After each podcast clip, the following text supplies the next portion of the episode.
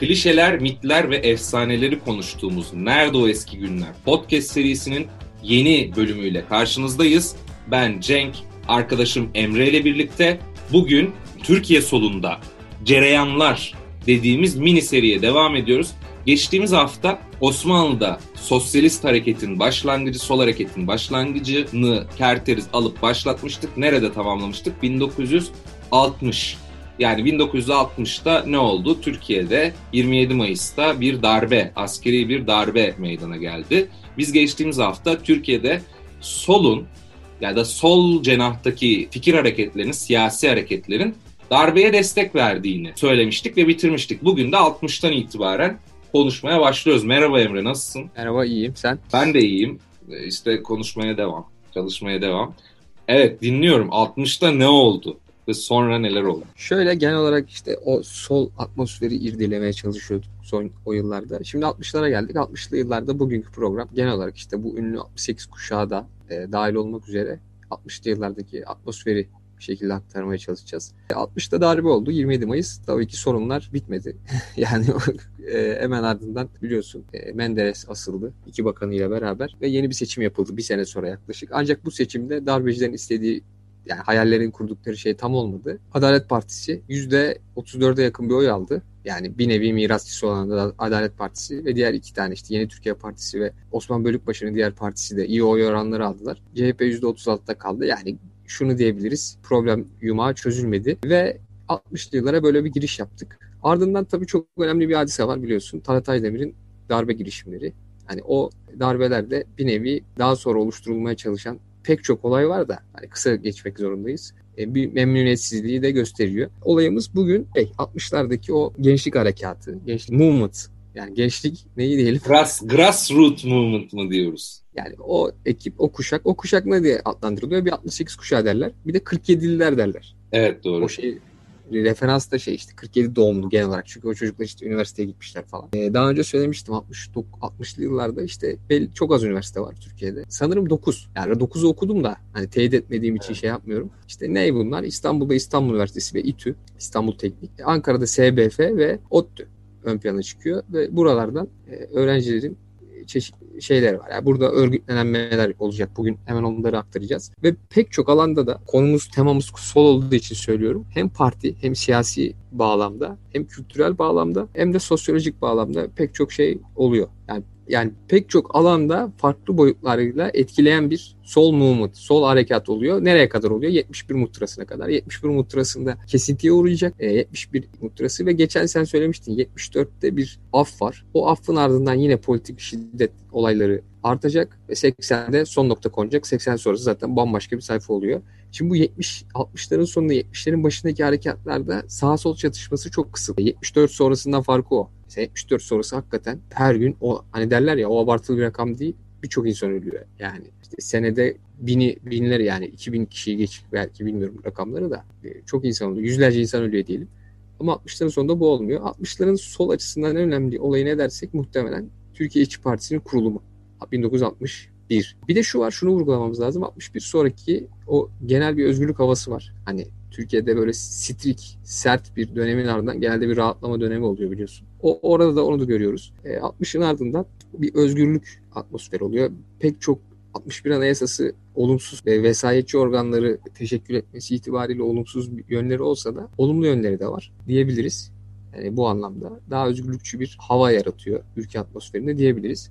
Ve 60'larda e, bu gençlik o havadan da beslenerek bir partide aslında buluşuyorlar. Yani aslında şu şöyle bir şey var. Bir Türkiye İşçi Partisi'nin şemsiyesinden doğuyor pek çok. Şimdi az sonra anlayacağımız ünlü hem 68 kuşağın ünlü simge isimleri hem de örgütler, gruplar. Yani alt, e, şöyle diyelim o zaman. 60'lara damga vuran sol parti Türkiye İşçi Partisi tip. Aynen öyle. Türkiye İşçi Partisi daha sonra biraz evriliyor başka yerlere ama genel olarak sosyalist bağlamda kalıp, sol bağlamda kalıp başarılı olan Türkiye'deki yegane parti bile diyebiliriz. Bilmiyorum. Aklıma başka bir örnek şu an gelmedi. Yani o, denli, o denli başarılı olmuş. Bir ara şey vardı. Bir ara ÖDP vardı biliyorsun. Evet, 90'ları... ÖDP çok başa Ufuk Uras hep anlatıyor ya aşırı başarılı olacak dedik falan filan ama öyle kaldı yani. E, ÖDP için kaynak yayınlarının bir kitabı var. Bu peri Evet. çekicilerin. Onu tavsiye ederim. Tabii sallıyor yani liberal işte bilmem ne yine etiketliyor damgalamayla. ÖDP ekibini sallıyor. O da başarı mesela o mesela açık bir şekilde başarısız olmuş ama hakkını yemeyelim. Sonuçta baraj var yani %10 barajı var. Dışlarda baraj yok. 65 seçiminde 15 vekil Türkiye İşçi Partisi'nin meclise yollamasındaki ana sebeplerden biri barajın olmaması. Milli bakiye sistemi var. Sadece bir kez uygulandı Türkiye'de. Ee, en demokratik temsil açısından sistem. Milli Bakiye Sistemi sadece 1965 seçiminde uygulandı ardından kaldırıldı. E, çünkü yani büyük partilerin işine yaramıyor. Çünkü küçük partilerin mecliste tam anlamıyla yani %3 alan bile onun tam karşılığıyla temsil edilebiliyor diyelim. E, 65 seçiminin ardından Türkiye'de e, bu anlamda demokratik solun işte gürbüzleştiği, güçlendiği bir hava, hava oluyor. Ve bu çocuklarda, o zaman üniversite okuyan çocuklarda genel olarak bu partinin içinde. Ama yol ayrımı yaklaştı. 60'ların sonuna doğru farklı fraksiyonlara bo- e, bölünecek ve temelde iki ayrım var biliyorsun. Birincisi Adalet Partisi gibi e, hani 1965'te o da çok yüksek oy alıyor e, bir parti var. Adalet Partisi bir nevi Demokrat Parti'nin devamı ve bu partinin e, temelde şöyle bir sıkıntı var. Yani e, istenilen şey Kemalist devrimlerin yarım kaldığı o dönemki kuşak aslında bunu söylüyor. Aslında burada bir tartışma da var. Bunu da hemen değiniriz. E, Kemalist şeyin e, o devrimin bir şekilde akamete uğradığı ve bu bunun yeniden yani bu zinde kuvvetler diye tabir ettiğimiz işte asker bürokrasi ittifakı mı diyeceğiz ona bilmiyorum. Evet. Onun yani silahlı bir şekilde yani askerin şemsiyesi altında bir sol Kemalist, Kemalizmin daha sol tandaslı e, ideolojisinin yeniden yeniden ya da bir şekilde iktidara gelmesi için yani sivil asker dayanışmasını referans alan, taban alan bir e, ivmelenme ve hareketlenme olacak. Zaten ayrım bu. Yani temel ayrım bu e, o dönemki şeylerde. Bir de bir tarafta sosyalist devrim, e, parlamento, demokratik e, kanalları e, isteyen kanat, bir tarafta da milli demokratik devrim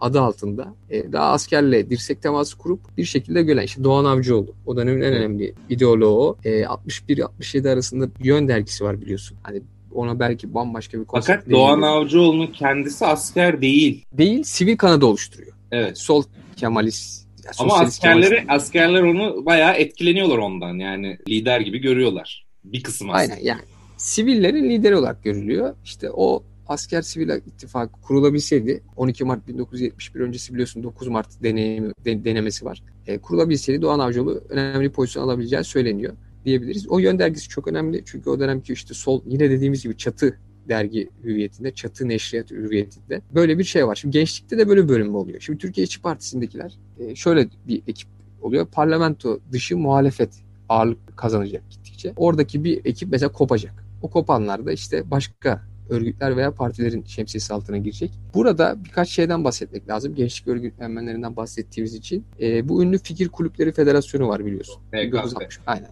1965'te yani bugün bile işte o geçen hafta referans verdik ya işte sen Abdülhamit'i savunduğun tartışmasındaki Evet, o evet. isimleri düşün. Oradakiler de hepsi o, o çatının altındalar. İşte Fikir Kulüpleri Federasyonu o dönemki işte fakültelerde oluşan fikir kulüpleri rüzgarı yani birçok fakültede, üniversitelerdeki fikir kulüpleri kuruluyor ve bunların bir federasyonu olarak ortaya çıkıyor. Ee, mesela ikinci başkanı Mahir Çay.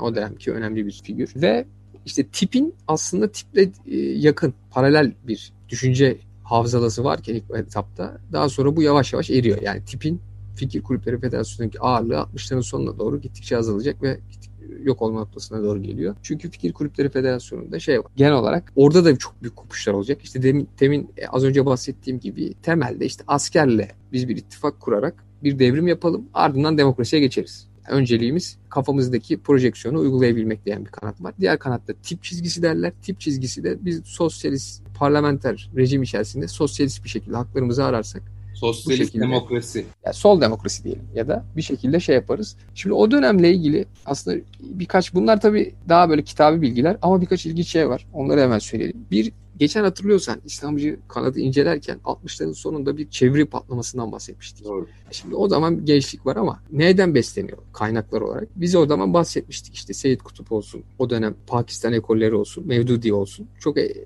şey yapıyor, etkiliyor gençliği, sol, sağ cenahtaki gençliği. Sol cenatta da bunun daha aşırı örnekleri var. Şimdi o dönem dünyada da momentum bu yönde. Zaten dünyadan ayrık bir şey yok. Toplumsal çizgi izlenmiyor. Ve o dönem mesela gerilla kitapları var tamam mı? Yani gerillalar var. Çok popüler. Zaten hani Che Guevara yeni ölmüş. Dünyada böyle İşte Küba devrimi gibi esinlenilen şeyler var. Takip edilen çizgi işte Mao'cu yapılar var. İşte Rusya'da sonuçta bir sosyalist bir devlet var. Ve gerilla kitapları çok fazla var. İşte 60'ların e, sonunda bir şeyle yani kitap evleri var. İşte Dost, Sol, Toplum, Ant. Hani bunların bazılarının isimlerini duymuşsundur. E, bunların e, çevirdiği kitaplar var. İşte Gerilla Savaşı, Gerilla nedir? Şehir gerillası başlığı altındaki şeyler. Ve bu kitaplarla o dönem nesil ya bizde böyle bir kent savaşı işte ya da kır savaşı hani öyle ayrımlar da var biliyorsun. Ama silahlı bir teşebbüse bu şekilde yapılabilir mi, başlanılabilir mi denerek o kitaplar etkili oluyor.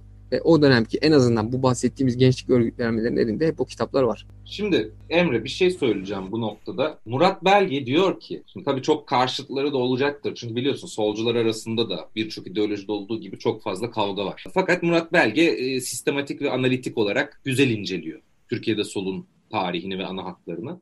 Şimdi burada o şöyle bir şeyden bahsediyor. 1946'da Esat Adil Müstecapoğlu isimli bir savcının yani sonradan tabii şey yapıyor e, herhalde savcılıktan ayrılıyor. Türkiye Sosyalist Partisi'ni kuruyor. E, kapatılıyor.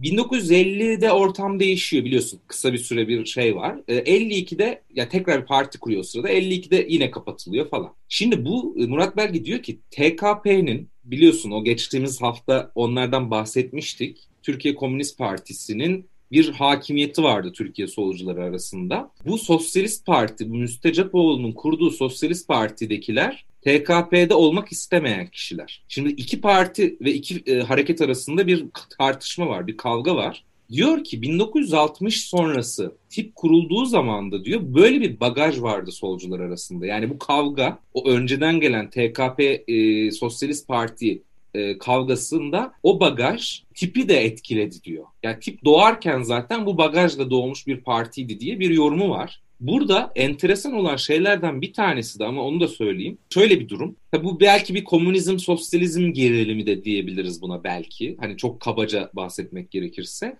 Tip kurulurken şunu da görmek lazım ama bir yandan onu söyleyelim. 60'lı yıllarda aydın kesim var tipin içerisinde kurucular arasında yani daha aydın kesim dediğimiz işte tırnak içerisinde entelektüeller. Sendikacılar çok fazla. Yani sendikalarda bu o Mehmet Ali Aybar üzerinden hani gelenler var. Kürtler mesela tipe giriyorlar o dönemki işte. Şimdi böyle bir çok ve öğrenciler. Tabi biliyorsun o dönem öğrenciler orada. Şimdi böyle çok parçalı yapıda o baştan gelen bagaj da etkili olunca bir şekilde bir kavgaya e, zemin hazır. Aynen öyle. Bu tipin içinde üç farklı blok olduğu söylenir. İşte birincisi sendikacılar, işçiler diye söylenir. İkincisi e, bu BC Boranların temsil ettiği bir kanat var biliniyor. İşte BC Boran zaten simge bir isim. İşte bunlar Sadun Erenlerin temsil ettiği bir kanat var diye söylenir. Üçüncü olarak da senin dediğin gibi Doğullar. Yani Türkler o zaman tabiri kullanılmıyor. Doğullar diye bir kanat var. E, Doğullar mesela 71 Mart'ın o darbenin muhtıranın ardından bölünüyor. İşte bu tam bölünme. Yani onu ben de referans vermek istedim. Senin dediğin o bagajın tipe tipin ardından da yeni bir hani bölünmeye bir nevi başvuruyor. Zaten hani o pek çok bölünme ideolojik olsun, pratik olsun kaçınılmaz. E, çünkü çok fazla farklı düşünce var. Aynı havuzda bulunması çok zor. Ve 60'ların sonunda dediğimiz gibi işte gittikçe işte, işte deniz gezmişlerin oldu, işte Mahir Çayanların oldu. Yeni yeni örgütler kuruluyor. Kimisi legal, kimisi illegal. Gençlik örgütlenmeleri. Ve ardından da muhtıraya kadar devam eden bir süreç var. Bu muhtıraya kadar devam eden süreçte şimdi o dönem dünyada da bu gerilla hareketleri çok vurgulanması gereken şey. Şimdi mesela hiçbir anlamı yok bu hareketlerin. Şu an bugünden bak, bugünkü kontekste ama evet. o dönemler için insanlar için bir umut. Mesela bu solcuların Filistin kamplarına gitmesi var biliyorsun. Buradan Doğru. gidiyorlar yani bildiğin hani çok ünlü isimler de var aralarında. Filistin'e gidip işte orada askeri eğitim alacaklar, dönecekler. Burada devrim yapacaklar. Kafalarındaki plan o. Ee, bir de şöyle bir momentler var. Mesela işte momentler var. Genelde biz zaten bu momentleri ihraç et, ithal etmişiz pardon. İthal etmişiz yani yurt dışından gelmiş. İşte mesela uçak kaçırma fenomenleri vardı biliyorsun 70'li yıllarda. Gerilla hareketleri dediğimiz gibi yine 60'ların sonunda gelen bir şey. Ve şöyle bir şey var. Şimdi o dönem aslında tüm dünyanın ana gündemi en azından gençlik örgütlerinin Vietnam. Vietnam 65 yılında Amerika Vietnam'a girmiş ve orada haksız bir şekilde girdiğini düşünen tüm dünya çapındaki gençler e, buna karşı işte feveran ediyorlar. Hem düzene hem de bu tip işte emperyalist bir girişime. Şimdi bu Türkiye'de de yankı buluyor haliyle. İşte dünyada da işte dediğimiz gibi o zaman e, Fransa'daki 68 kuşağı dışı işte Almanya'da böyle kızıl bir tane adam var. Kızıl Rudy diye falan böyle Evet, ünlü diye. Evet, evet, evet. Değil mi? Evet, Şey var. Kızıl Deni. Kızıl Daniel Cohn-Bendit. Daniel Cohn-Bendit. Kızıl Deni bu şu anda aktif mi hatırlamıyorum ama son birkaç yıldır Yeşil Hareket'in Fransa'daki Yeşiller Partisi'nin ekoloji partisinin başındaydı. Hatta bir başarı da elde etmişlerdi ama şu an an itibariyle hala şey mi bilmiyorum. Aktif mi siyasette bilmiyorum. Aynen yani dünyada da bu 68 efsane en azından tırnak içinde efsanevi kuşak.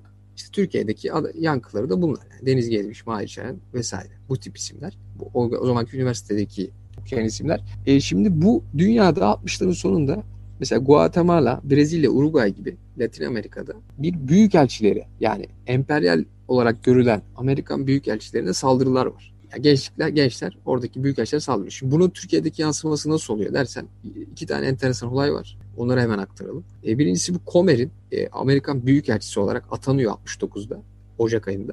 Ve bir ODTÜ ziyareti var. Bu önemli bir şey. O yüzden vurgulamak lazım. E, ve bunun aracı yakılıyor. Doğru. E, protesto ediyor ODTÜ'deki gençler.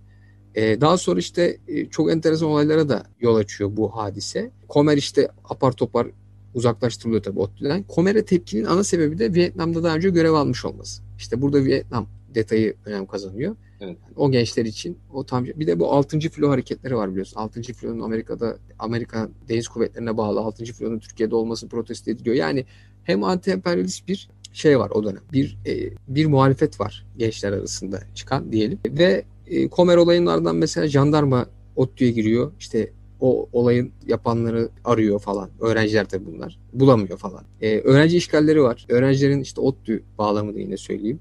E, ODTÜ'yü işgal ediyorlar. İşte rektör, dekan herkesi kovuyorlar.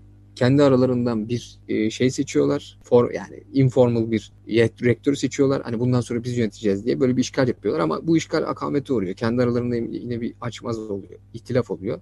Ardından yine böyle bir güvenlik görevleri geliyor. Hani 60'ların sonunda üniversitelerde cereyan eden bu tip hadiseler var. Şiddete meyiller, meyledebilen hadiseler var e, diyelim. Bir başka e, enteresan ve önemli hikaye de şu. Bir İsrail e, konsolosunun ölümü var. Hı. Onu bilirsin. 71 muhtırasının hemen ardından. Ama o da enteresan bir dönüm noktası oluyor. Çünkü tam kriminalize ediyor o yapıyı yani. Sol. O zamanki gençlik hareketini, gençlik, gençleri tam anlamıyla böyle kriminalize etmeye e, şey yapıyor. Mayıs 1971'de oluyor muhtıranın ardından. E, Türk siyasi tarihinde 3 tane yabancı büyükelçiye ölüm amaçlı yapılan saldırı var. Biri bu Von Papen vardılarda Ankara'da Büyükelçi, Alman Büyükelçisi'ne yapılan bir silahlı saldırı var. Oradan kurtuluyor. İkincisi bu. Bu olay çok enteresan çünkü adam öldürülüyor. Yani İsrail Başkonsolosu Elrom öldürülüyor. Bu önemli bir kırılma noktası oluyor. Çünkü bu olayın ardından işte olayı yaptığı düşünülen o ekip, o gençler bir şekilde yani solun üzerine daha sıkı bir şekilde gidildi ve zaten hani bir, birkaç sene içinde de o liderlerin kimisi idam edildi, kimisi de çeşitli olayların sonucunda öldürüldü diyelim. Üçüncü olayı da söyleyeyim. Yabancı büyükelçilere yapılan Karlov cinayeti. Rusya büyükelçisi biliyorsun. Evet, evet. Yakın zamanda oldu. 2-3 sene önce oldu. 3 tane böyle hadisemiz var. Büyükelçilere ölümle, ikisi ölümle sonuçlanıyor. Bir tanesi sonuçlanmıyor. E, dediğim gibi o dönem iki blok var. Biri silahlı, cuntacı girişimlerle bir şekilde istedikleri devrimi gerçekleştirmek isteyenler. Diğeri daha demokratik tip çizgisine ilerlemek isteyenler diyebiliriz. 9 Mart diye bir junta girişimine bulunuyorlar. Bu asker, bu Hasan Cemal'in ünlü kitabı var ya, kimse kızmasın kendimi yazdım. Orada çok Evet. net anlatıyor. O zaman Hasan Cemal gazeteci. Devrim Gazetesi'nde çalışıyor. Bu yönün halefi diyebileceğimiz bir gazete. Dergi. İşte Doğan Avcıoğlu yönetiyor falan zaten. İşin ilginç yanı şu. Şu anda o yıllar sonra bile gazete, e, basında e, çok önemli yerlerde bulunan tüm işte önemli diyebileceğimiz isimlerin hepsi oralardan yetişmiş. Sol tandanslı olanların hepsi işte devrimde, yönde bir şekilde imzaları olan, ayak izleri olan isimler diyebiliriz. E, 9 Mart Cuntası AK bir şekilde olmayıp 12 Mart'ta oluyor. 9 Mart olsaydı ne olacaktı Türkiye'de dersen şöyle bir şey olacaktı. Böyle sol bağımsımsı bir yapı herhalde. Aynen En iyi öyle. tabir. Aynen Öyle bir tabir o. Asker sivilin işte e, ortak yaptığı bir süre demokrasinin askıya alındığı diyebiliriz. Hani seçimlerin tamamen askıya alındığı böyle Bağız Partisi tarzında bir yapı teşekkür edecekti. Ama 9 Mart bir şekilde işte Hakan o da çok detaylı anlatılabilir de şu an ona hiç girmeyelim. Ardından 12 Mart'ta daha böyle devletin içinde olduğu diyelim ya da işte daha sonraki ortaya çıkan yani genel devlet çizgisinden çok sapmadan yapılan bir darbeyle e, şekillenmiş oldu. Ardından ilk başta tabii bu darbeye çok fazla e, pozitif bir havayla karşılandı. Ama neticesi hem sol E, kız, o dönem için söyleyeyim kısmen sağ içinde iyi olmadı. Bütün dernekler falan yine kapatıldı e, diyebiliriz. Benim burada iki tane notum var. Hani onu e, şöyle aslında. Birincisi 1968 işte sonra ne oluyor? E, Alexander Dubček değil mi? Alexander mıydı Dubček'in ilk adı? Prag şeyde e, Çek Çekya'da diyelim ya da Çekoslovakya'da değil mi o dönem için? Çek Cumhuriyeti'ydi eskiden o zaman Çekoslovakya'da. Ha. Şimdi farklı sosyalizm de, tabii Doğu blokunun içerisinde farklı sosyalizm anlayışı diye bir anlayışla tabii bir girişime başvuruyor Dubček. Sonra ne oluyor? Bir Prag Baharı denen bir hadise meydana geliyor. İşte orada biraz bu 68'in o şey sivil etkisi de var. Sovyetlere bir tepki. Yani o askeri bürokratik sol anlayışla bir tepki. Sonra ne yapıyor tabii Sovyetler Birliği buna bildiğin e, işgalle yanıt veriyor. Bu Türkiye'de tipi çok ciddi bir şekilde etkiliyor. Yani o muhtıraya e, kadarki süreçte de işte biz bunları görüyoruz 71'e de, dediğin süreçte. Birincisi bu. Çünkü Mehmet Ali Aybar, tip genel başkanı Mehmet Ali Aybar Prag Prag'ı destekliyor. Yani Dubček'i destekliyor ve bu işgali kınıyor. Fakat orada işte sendikacılar ve mesela özellikle senin hani doğu, o dönem doğulular olarak geçen Kürtler Aybar'ı desteklediği söyleniyor. E, fakat bir diğer kanatta işte Milli Demokratik Devrim denilen kanatta buna karşı çıkıyor. Yani bir böyle bir kırı, kırıl, kırılma var. İkincisi de e, belki oraya tabii çok sıçrar mıyız? 74-80 arası olan şiddetin çok daha Türkiye'de işte e, tırmandığı bir dönem. Neden? Çünkü af. Şimdi ona bağlanıyor. Tabii burada affı suçlayıp suçlamamak ayrı bir konu ama biz nötr bir değerlendirme yapıyoruz. Ecevit'in getirdiği afla birlikte daha önce de bunu söylemiştik. Radikal sayılabilecek sol örgütlerin liderlerinin dışarı çıkmasıyla hapisten tekrar bir şiddet olayları başlıyor ve ana düşman tırnak içerisinde belirlenen MHP özellikle. E, MHP de buna cevap veriyor tabii saldırılara. E, bu sefer biz bir şiddet sarmalıyla karşılaşıyoruz 80 ihtilaline kadar. Bu iki mesele aslında biri sol, solun işte tip üzerinden bölünmesi biraz bu diğer ikinci meseleyi de e, ön açıyor. Neden? İşte o hani sistem içerisinde kalan parti siyaseti var ya. Ya o ortadan kalkınca ya da zayıflayınca mesele sokağa kalıyor diyebiliriz belki. Haklısın. Ben o hani şiddet sarmalı dediğin 74-80 arasını belki sonraki programda da işleriz bilmiyorum. Ama şu dediğin diğer önemli noktayı hemen açayım. Bu 68 Çekoslovakya dedin ya. Şimdi Sovyetler, işte dünya iki kutuplu hep aynı şeyler. Ve Sovyetlerin rejimi altında, hani baskıcı rejimin altında çeşitli işte ülkeler var. Şu an ülke dediğimiz ama o zaman Sovyetlerin şemsiyesi altında olan işte Çekoslovakya, Polonya gibi ülkeler var. Macaristan. Şimdi bu ülkelerde bu baskıcı rejime karşı aslında böyle devrimsel bir çıkış falan da değil. Sadece birazcık daha gevşemesi. Reform. O, o, yani reform aynen güzel kelime. Reformist bir yapı isteyen şeyler oluyor. Bunlar 50'lerden başlıyor. 53 Berlin, 56 Macaristan. Yine 56'da Polonya'da hadiseler var. 68 Çekoslovakya bunların en sonuncusu ve en kanlısı oluyor herhalde. Bütün bu olaylarda e, o toplumun içinden işte bazıları çıkıp bu rejime karşı bir nevi reformist bir program ve ajanda ile karşı çıkıyor. Ancak Sovyetler her seferinde askeri ve müdahaleyle karşılık veriyor ve zapturapt altına alıyor oradaki şeyleri.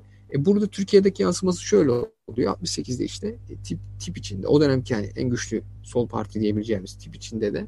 Ya biz şimdi reform isteyen halkın tarafına mı geçelim yoksa hani bu meseleyi fazla büyütmeden hani sonuçta sosyalist olduğunu iddia eden bizim de aynı çizgide olduğumuzu ifade eden hani şeyler bölünmesi bu problemi bir şekilde aile içinde çözülsün sosyalist aile içinde çözülsün mü diye bir şey var. ikilem var. Böyle ikilemde işte reform yanlılarıyla Sovyet tarafı olanlar her seferinde ikiye bölünüyor. 68'de burada tam anlamıyla bir kırılma oluyor. Senin dediğin gibi Mehmet Ali Aybar, Beyjo Boran tayfası mesela burada net bir şekilde kırılma yaşayacaklar diyebiliriz. Ben bir de son olarak bir ünlü laf var onu da söyleyeyim. E, yollar yürümekle aşılmaz diyor ya Süleyman Demirel. Evet. O dönem. Ya o dönem gençlerin o aktivizmi, o yapılan işte birçok boykot var. İşte disk kuruluyor mesela 67'de çünkü e, Türk İş var bir önceki konfederasyon ama yetersiz geliyor o dönemki koşullarda. işçi yani sol tandanslı işçiler ya da başka bir hak mücadelesi daha radikal bir hak mücadelesi yapılması gerektiğini düşünen e, kesim işçiler tarafından ve disk kuruluyor mesela. Başka birçok deneme var. Yani tam bir arayış dönemi aslında 60'ların sonları ve dünyadaki ivmenin de verdiği e, şeyle pozitif etkiyle birçok deneme ve girişim yapılıyor o dönemde diyebiliriz. İşte Süleyman Demirel mesela bir gün parti kongresinde diyor ki 68'de ya bırakın yürüsünler hani gençler. Yollar yürümekle aşılmaz. Bir işimize bakalım. Tam bir Süleyman Demirel pragmatizmiyle cevap Aynen veriyor mesela. E, diyelim. Bir de bir isim var. Bu önemli bir isim benim için de. İdris Küçük Ömer. Evet. Düzenin Yabancılaşması diye bir kitap var mesela. 69'da yayınlanıyor. O sol cenah içinden çıkan, tipin içinden çıkıp da olaylara hakikaten farklı boyutta bakan benim kişisel olarak çok değer verdiğim görüşleri var. E, o problemin e, aslında bürokratik iktidar, bürokratik bir yapı olduğunu düşünüyor ve sivil toplumu temsil eden kesim arasında yani işte ortada bir sivil toplumsuzluk sorunu var. Biliyorsun bu Aynen. şeydir. Kanayan, kanayan bir yara. O diyor ki devletin despotik bir niteliği var ve bir düzen var diyor. E, biz bu düzeni diyor klişe olan ya da klasik olan gerici sağcı olanlar şekilde açıklayamayız diyor. Ortada bürokratik şemsiye var. İşte bunun içine başka ittifak, başka ortaklar da konulabilir. Buna karşı diyor e, bizim diyor sivil toplumu güçlendirmemiz lazım. Türkiye yani o güne kadar e, tamamen default olarak varsayılan o ayrımı başka bir boyuta başka bir düşünme şeyine getiriyor. O benim çok hoşuma giden bir yeni bir açılım diye bu ismi vurgulamak istedim. Genel olarak böyle. İşte o dönem gençlerin genel o anti-Amerikancı havayla beslenen, Kemalizmden uzaklaşmayan, hatta bir tartışma vardı hatırlarsın. Kemalistler mi bunlar değiller mi diye. Aynen öyle. gençler 68 kuşağı falan. O onu da belki bir- ya belki de genel değerlendirmede konuşuruz onu ama o çok büyük bir tartışma. Hatta şöyle bir laf ver not almışım. Türkiye'de Kemalizm sosyalizme bir beden sağlamıştır. Sosyalizm Kemalizme bir ruh sağlamıştır. Böyle bir cümle var. Kimin söylediğini çok bilmiyorum ama şey no- notumu almışım daha doğrusu. Ya Güzel çok bir benzetme. Aynen güzel bir benzetme olmuş. İstersen haftaya toparlayalım. Tamam. Çok teşekkür ederim Emre. Ağzına sağlık. Gerçekten güzel bir yayındı. Haftaya da o zaman tekrar 80'lere giden süreçten itibaren konuyu toparlarız. Bizi dinlediğiniz için çok teşekkürler. Haftaya görüşmek üzere.